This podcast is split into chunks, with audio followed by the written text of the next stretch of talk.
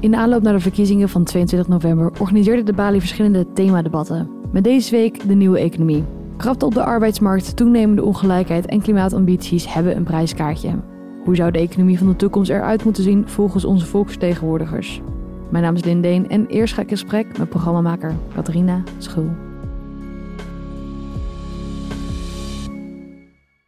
Geen snelle slogans of campagnepraat, maar tijd voor inhoudelijk debat. De manier om goed voorbereid het stemhokje in te gaan. Met dit uitgangspunt organiseert de Ballet enkele themadebatten. We hebben het al gehad over migratie, klimaat en vandaag sluiten we de serie af met het thema de nieuwe economie. Catharina, welkom. Hallo. Laatste aflevering. Yes. Moet ik verstand hebben van economie of een ondernemer zijn om dit debat te kunnen volgen? Nee, absoluut niet. Liever niet zelfs. Want ik denk dat het heel belangrijk is dat iedereen die in Nederland mag stemmen straks zich realiseert dat de economie en de beslissingen die de politiek gaat nemen over de economie ook jou aangaan. Want ik snap het heel goed, economie is abstract, dat vind ik zelf ook. Dat is het ook echt. Het is ook moeilijk om het concreet te maken. Maar het is eigenlijk heel simpel. Want ook als je naar je eigen portemonnee kijkt, waar geef jij wel geld aan uit? Waar ga je op bezuinigen? Of waar vraag misschien geld voor om te lenen, zodat je iets kan gaan doen? Iedereen maakt die afwegingen in het klein. En de Nederlandse overheid heeft de taak om die afwegingen te maken in het groot. En een vraag die er ook heel erg achter schuilt is wat voor een economie zien we eigenlijk voor ons in Nederland? En er zijn heel veel thema's in deze verkiezingen die gewoon geld kosten. En dat is in elke verkiezing zo. Maar deze verkiezingen hebben bijvoorbeeld heel veel over bestaanszekerheid. En waarom dat zo belangrijk is, is omdat eigenlijk iedereen het merkt in zijn portemonnee dat het leven duurder is geworden. Dat komt door een heel veel aantal zaken, maar in grotendelen gewoon door inflatie. De gasrekeningen en de warmterekeningen die door het plafond zijn gestegen. Maar ook de boodschappen, de zorg, allerlei dingen zijn duurder geworden.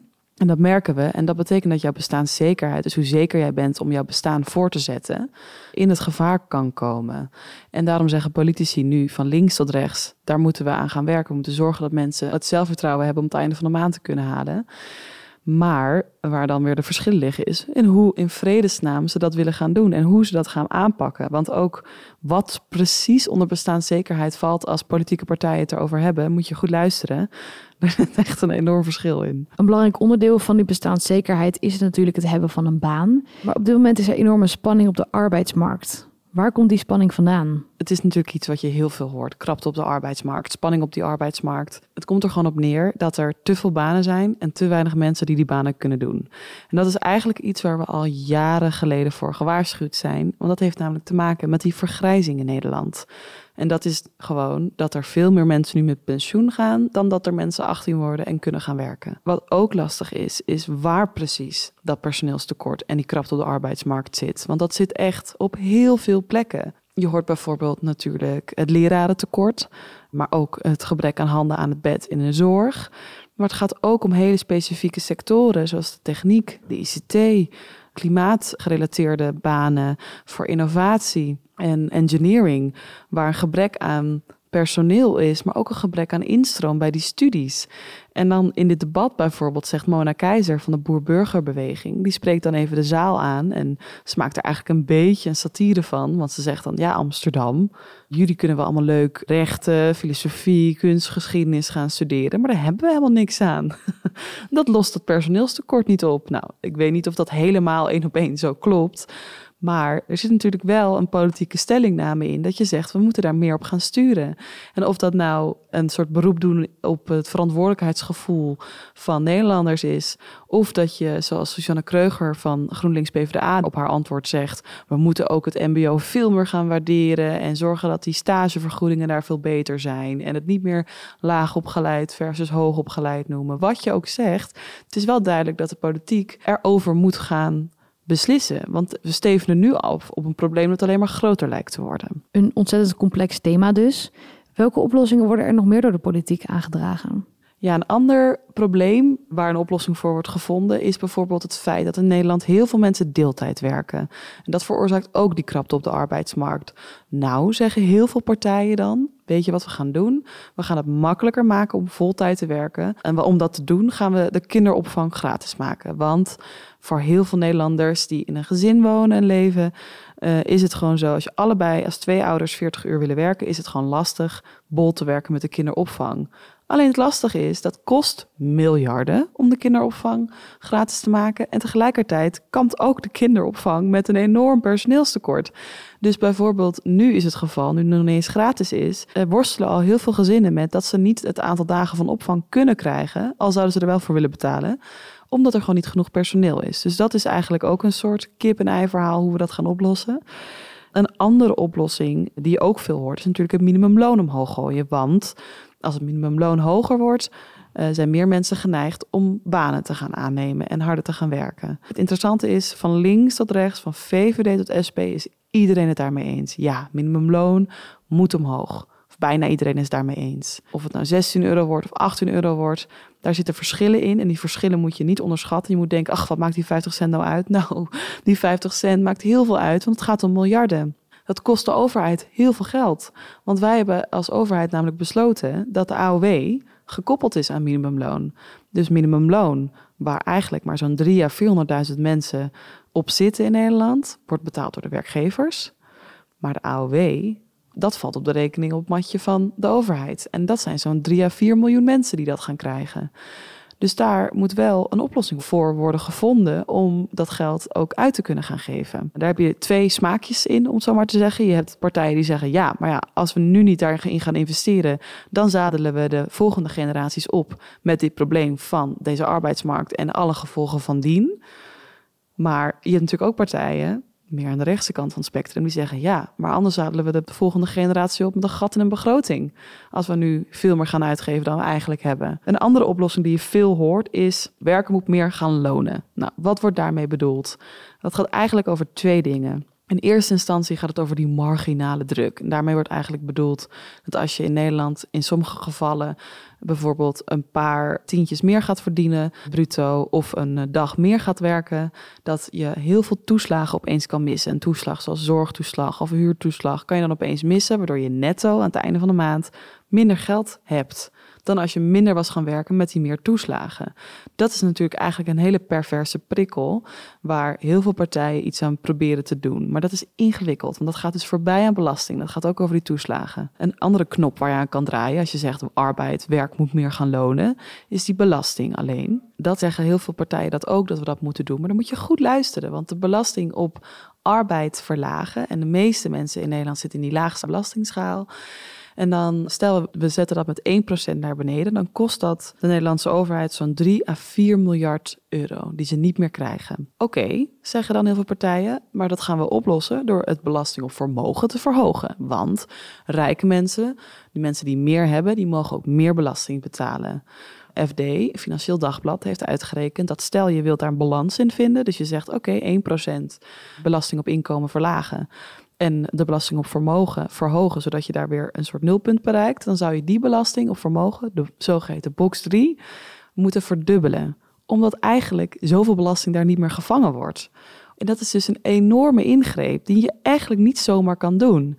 En in het debat zie je ook spanning ontstaan als we het hierover hebben. Want SP'er Jimmy Dijk, die zegt: Ja, uh, ik lees al 30 jaar de krant en de rijken worden maar rijker en de armen worden maar armer. En daarom moet die vermoging op belasting hoger en die moet werken gaan lonen en dan is het allemaal opgelost. Dan zie je aan de andere kant ook lastig is. Want nogmaals, waar zadel je die volgende generatie mee op? Met dat gat in de begroting door dit zo te doen en miljarden te missen. Of door uh, die kracht in de arbeidsmarkt laten te escaleren. Dat is een heel lastig dilemma. En dan nog even voor de duidelijkheid: waarom heeft de politiek er ooit voor gekozen om de belasting op arbeidsinkomsten zo hoog te zetten en die op vermogen veel lager? Ja, voordat ik hier met een hele geschiedenisles begin, want het is een heel ingewikkeld verhaal, maar laat ik het gewoon even helemaal plat slaan en zeggen: het idee daarachter is eigenlijk dat je zegt: arbeid belasten we. En vermogen is al een keer belast. Dus als we dat nog een keer belasten, dan gaan we dat niet even zwaar belasten als de arbeid die daarover al belast is. En dat is ook hè, met het idee van je hebt gewoon het huis ooit gekocht met belaste centen. Gaan we dan nog een keer dat huis belasten van jou? En als we dat doen, gaan we dat dan met evenveel belasting doen. Dat is toen ooit zo besloten. En inmiddels leven we in een tijd waar de overwaarde van huizen uit de pan stijgt. De hoge salarissen uit de pan stijgen. Dus het is echt, ja, daar worden steeds meer vraagtekens bij gezet of dat nu een eerlijk systeem is of niet. Ik denk dat je ons goed voorbereid hebt om nu te gaan luisteren naar het debat. Welke partijen waren aanwezig? Jullie gaan zo luisteren naar Mona Keizer van de Boer-Burgerbeweging, Silvio Erkens van de VVD, Joost Sneller van D66, Susanne Kreuger van GroenLinks PvdA, en Eddy van Heijen van NSC en Jimmy Dijk van SP. En we zijn heel blij dat deze mensen er uitgerekend waren, want dit zijn precies die woordvoerders op het gebied van economie en financiën van hun partij. En dat zijn dus ook de mensen die straks in de Kamer de moties gaan, gaan indienen, de vragen gaan stellen en het debat gaan voeren over de onderwerpen die hierover gaan en over de vraagstukken die hier liggen. Dus luister goed naar waar ze hun geld aan willen uitgeven. En luister ook vooral goed waar ze het geld duidelijk niet aan willen uitgeven. Dankjewel Catharina voor al jouw duiding deze drie afleveringen. Ik heb er ontzettend veel van geleerd. De volledige debatten zijn terug te kijken op ons YouTube-kanaal. En dit debat is gemaakt door Isabel Sheridan en Marlijn Geurts. En dit debat wordt gemodereerd door Marlijn samen met Tim Wagemakers. Het is nu tijd om te gaan luisteren naar de tweede stelling uit dit debat.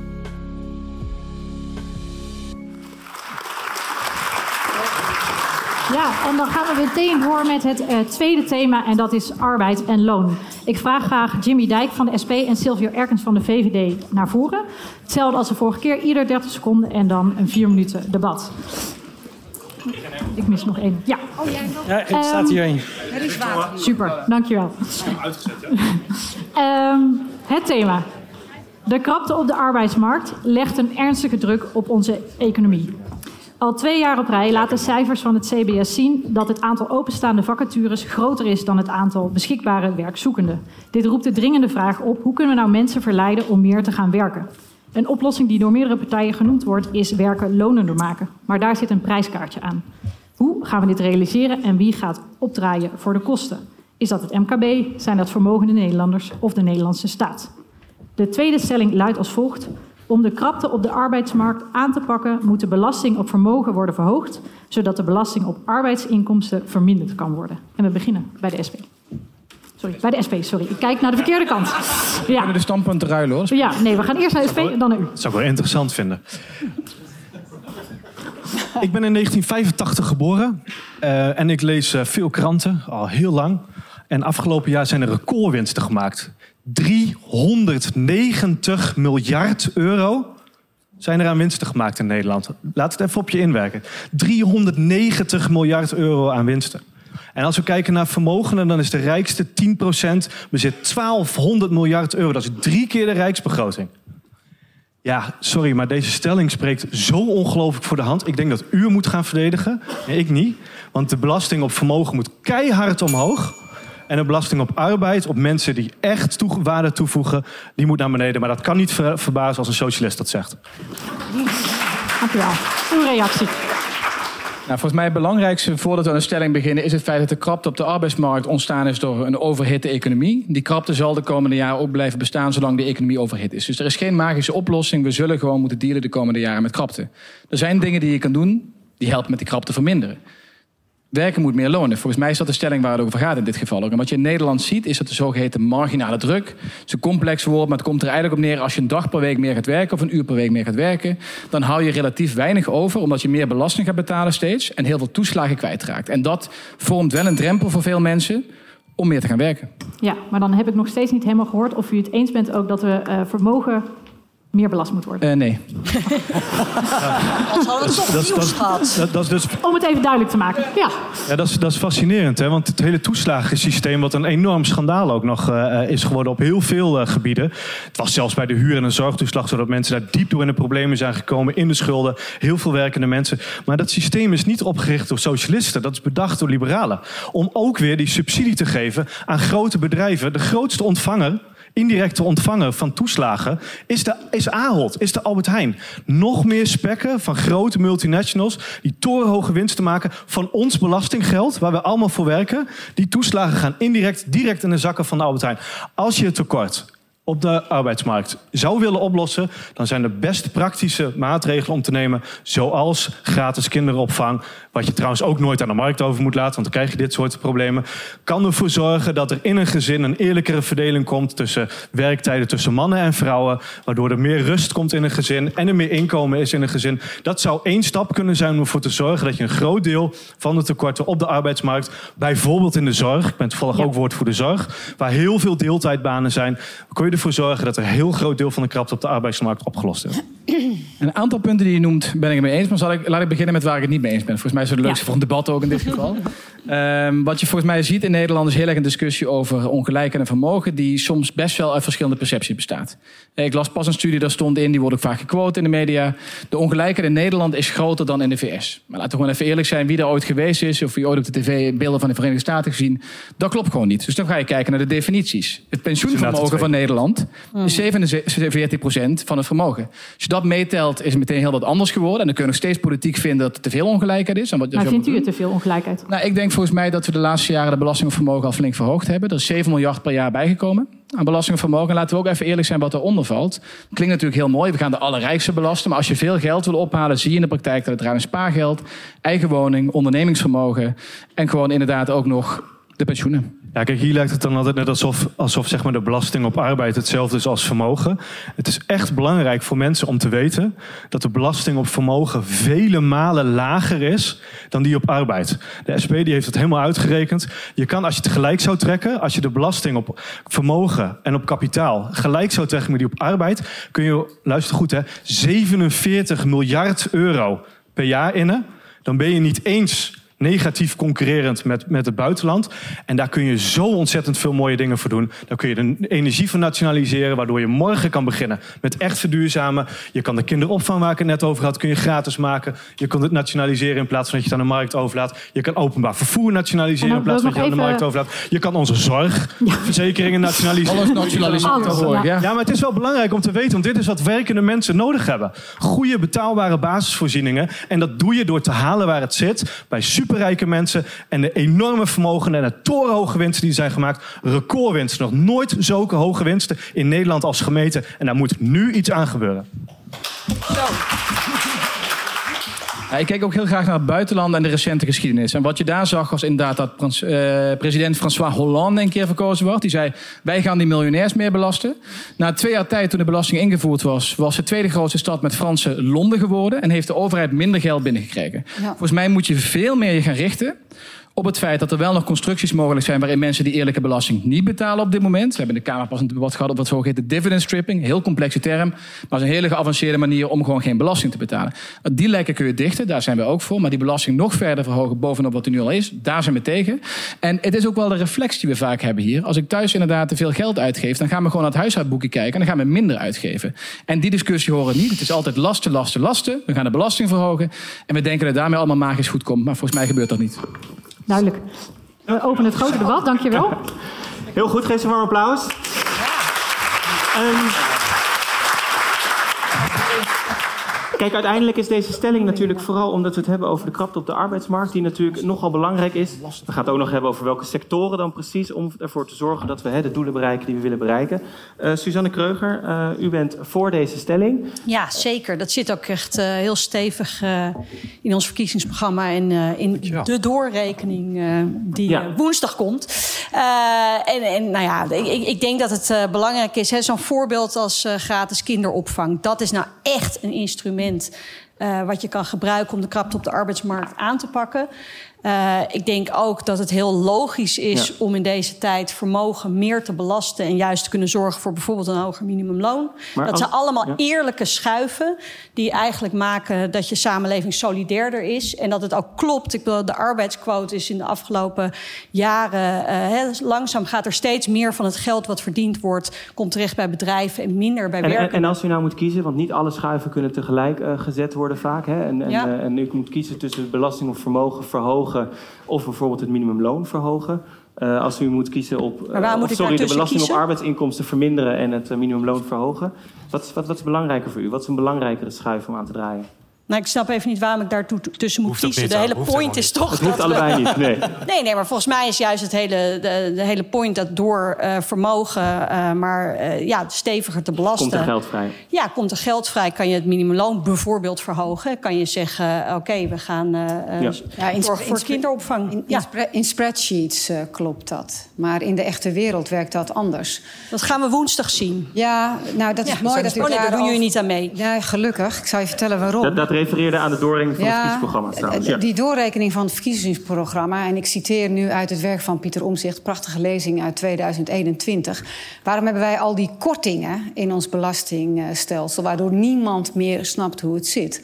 Omdat die er goed uitkomen in doorrekeningen van het CPB. En dat levert dan ook nog fictief een aantal banen op... die niet aansluiten bij de werkelijkheid. Dat klopt dat. Wat is uw uh, alternatief? We, wat Want u bent tegen deze stelling, maar u moet ook de krapte aanpakken. Ja, en wat je daar dus voor moet doen, is dat belastingstelsel aanpakken. Want wat je dus zult moeten doen, is ervoor zorgen dat de armoedeval verdwijnt. Want waarom uh, blijven mensen met lagere inkomens en dat zijn, inmiddels ja. gaat dat richting de lagere middeninkomens. Waarom werken die niet meer? Maar volgens mij is niemand het daarmee oneens, toch? Ja, maar je, je stelde aan mij een vraag wat je moet doen... om de krapte op de arbeidsmarkt te vergroten. En dan moet je er dus voor zorgen dat het voor mensen gaat lonen... Mm. om te gaan werken. En dat is nu uh, wat, wat er gewoon niet gebeurt. Omdat dat ook trouwens, als je dat doet... dan krijg je ook problemen met het CPB. Ja, ja, ja. Eddie? Nou, um, ik ben er ook heel erg voor om de krapte op de arbeidsmarkt terug te dringen. Maar het heeft volgens mij geen relatie met de maatregelen die vervolgens uh, opgezond worden. Want waardoor ontstaat die krapte op de arbeidsmarkt? Dat heeft met de vergrijzing te maken. We hebben veel meer mensen die het arbeidsproces verlaten. Te weinig jongeren die uh, instromen. Het heeft met mismatch op de arbeidsmarkt te maken. Heel veel krapte mm -hmm. technische beroepen op de ICT, noem mm. op. Daar gaan deze maatregelen niet uh, bij helpen. Het enige wat zou kunnen helpen, en daar ben ik het met Silvio eens is dat het werken weer echt lonend moet worden. Ons, ons belastingssysteem werkt zo dat als je nu ja, een paar uur meer gaat werken... Silvio, dat, dat, ja, maar daar, had, daar had, ik het net ook over. Oh, ja, dus ja, ja, ja, Ik reageer ook even op het debat. Zo vaak hè, dat dan wel maar, de man geciteerd wordt, maar niet de vrouw. ik ben het ook, ook en in Amsterdam, ik schrijf even in. Ja, toch? Dames, ja. dat je wel. Het is gehoord. Het is gehoord. Ja, Maar uh, uw punt was dat u, u wilt de krapte op de arbeidsmarkt aanpakken. U zegt maar daar weer dat. Maar het gaat wel om werken lonend maken. Ja, en dat omdat... is een manier om bijvoorbeeld de belasting op arbeidsinkomsten te verminderen. Dan nee, wordt het lonender zult... om misschien meer uren nee, te gaan dan, werken. Dan wordt het nog steeds niet, niet lonender van. In het huidige systeem is het probleem dat als je 50, 60 procent meer gaat werken, dat je er maar 5 of 10 procent hm. op vooruit gaat. En dat komt omdat als je meer inkomen hebt, je toeslagen afnemen, je belastingkortingen afnemen. En je schiet er gewoon niks meer op. Okay. En dat is de reden waarom mensen ook soms niet eens vanuit een uitkering aan het werk Joost Sneller, D66? Ik ben het eens met de stelling. En ik denk dat juist dit is precies wat er aan het, aan het eind van deze stelling staat. Zorgen dat die arbeidsinkomsten uh, minder belast worden, zodat het aantrekkelijker wordt om te gaan werken. Zodat je meer arbeid krijgt, zodat er minder tekorten zijn, zodat er minder krapte is. Dus ik ben het eigenlijk eens met alles uh, wat er gezegd is ook over gratis kinderopvang. Ik denk alleen, daarnaast moet je ook keuzes maken. Wat voor economie wil je hebben? En nu zitten er natuurlijk ook heel veel banen vast in een economie die misschien niet meer past bij het Nederland van de toekomst. Als je het over een nieuwe economie hebt. Dus dat is ook een onderdeel om te zorgen dat die krapte wordt aangepakt. En het andere is inderdaad investeren in hoe ga je het vervolgens slimmer doen in Nederland. Zodat je, of het nou in de zorg is of elders, ook zorgt dat je met minder mensen uiteindelijk ja. meer kan doen. Want alleen dat is een structurele oplossing voor die krapte. Ja, maar dat is eigenlijk een ander ding. Hè. Hoe kunnen we eigenlijk zorgen dat we misschien efficiënter gaan werken? Dat we ook bijvoorbeeld, hè, of het gaat heel vaak over handen aan het bed in de zorg. Maar dat is nou typisch zo'n domein waar op het moment dat je uh, bijvoorbeeld de lonen omhoog gooit, is het daar moeilijker voor bedrijven vaak om ook die lonen omhoog te gooien. Want het zijn vaak hele arbeidsextensieve domeinen. Het is best wel duur als werkgever om daar je mensen te betalen. Hoe, ga, hoe kunt u dat combineren? Dat je aan de ene kant toch zegt, hè, die werknemer die gaan we toch verzorgen dat hij aan het eind van de maand meer overhoudt. En tegelijkertijd zorgen we ervoor dat er een beweging komt naar de sectoren, de zorg, beroepen rond duurzaamheid, waar mensen naartoe gaan. Ja, ik denk dat je over al die sectoren heen een, een, een aanpak nodig hebt. Dus en mensen moeten een goed betaalde baan kunnen hebben en rond kunnen komen aan het einde van de maand. En dat zit inderdaad aan maatregelen waarmee je de belasting op arbeid vermindert. Dat is voor mij een hele belangrijke erin. Maar het zit ook in de kosten van het dagelijkse leven. Wat betaal je voor energie? Daar hebben we het niet over gehad. Heel veel zaken die ook belangrijk zijn voor bestaanszekerheid van mensen. En aan de andere kant, ja, die productiviteitsgroei die is ook bij de overheid van belang de komende jaren. Ja. Dus zaken die je inderdaad kan digitaliseren, een groot deel van de bureaucratie waar mensen mee bezig zijn, daar moet je ook op inzetten. Want er gaan nooit genoeg handjes hebben voor al die sectoren. Mag ik daar nog iets aan toevoegen? Heel kort eerst Jimmy en dan Mona. Ja, en dan zo kunnen het alsjeblieft nooit meer over. Suzanne. Kunnen het alsjeblieft nooit meer over handjes hebben. Ja. Ik vind het echt zo eng. Alsof Ja. mensen die zeg maar zittend werk doen, heet dat als je van die kontjes gaat lopen ja, noemen. ja, ja, ja. Touché, Ik trek ja. het echt zo matig. Eh, Ja. ik, ik echt, ik vind het echt heel erg. Ehm, even over de zorg. Hè. Met, waarom stoppen jonge mensen in de zorg? In twee jaar stopt 40% van de jonge mensen die starten in de zorg. Regels. En hoogleraar Paul de Beer, arbeidssocioloog uit deze stad, fantastische vent, die heeft uitgerekend dat als wij één kwartaal stoppen met de uitstroom van jonge mensen in de zorg, door ze fatsoenlijk te betalen, door de marktwerking af te schaffen, zodat ze niet met al die onnodige controlebureaucratie zitten, dan is, dan, ja, er wordt nee geschud, maar dan is het tekort in de zorg opgelost. Eén kwartaal, als we dat stel je voor dat we het één kwartaal zouden volhouden, dan is dat tekort opgelost omdat jonge mensen die voor de zorg hebben gekozen daar kunnen werken. Dat is ook een punt waarvoor we ervoor kunnen zorgen dat de krapte op de arbeidsmarkt in een sector die broodnodig is, de zorg. Iedereen vindt dat zo ongeveer het belangrijkste onderwerp wat er is in zijn leven. Laten we dat dan als eerste met elkaar afspreken. Dat we ervoor gaan zorgen dat jonge mensen die Ja. starten in de zorg flink omhoog gaan in salaris. En dat we de bureaucratie, bureaucratie voor hen afschaffen. Dan hebben we in ieder geval daar het Ik ben personeelstekort eigenlijk in grote lijnen het daarmee eens. En waarbij overigens ook eh, voor heel veel jonge mensen die de zorg de enorme bureaucratie en het gebrek aan samenwerking een reden is om niet. Maar dan moet het minimumloon omhoog, hè? ook bij het nieuw sociaal contract. Hè? Want, want mensen Ja. in de zorg verdienen namelijk, Nee, want maar- mensen in de zorg verdienen Ja. namelijk nog geen 13 euro per uur als ze beginnen met werken. Maar dat is een niet, hè? vraag. Dat is een Dat is een concrete stuk vraag. minder dan Ja. mensen die nu over handjes aan het praten zijn. Nee, bij Concrete vraag. 13 euro per uur, 13,27 euro, daar gaan we al naartoe hè, voor, de, voor de komende jaren. Maar even Dat is niet genoeg, zegt die partij. Eh, er zal met name er zal iets bij moeten, maar er zal, daarbij zul je echt moeten kijken wat ook eh, het samenspel met toeslagen, met fiscale tegemoetkomingen is. Omdat je niet even zomaar de, het minimumloon kunt eh, verhogen zonder dat het ook consequenties heeft voor de loonprijsspiraal waar we nu al in zitten.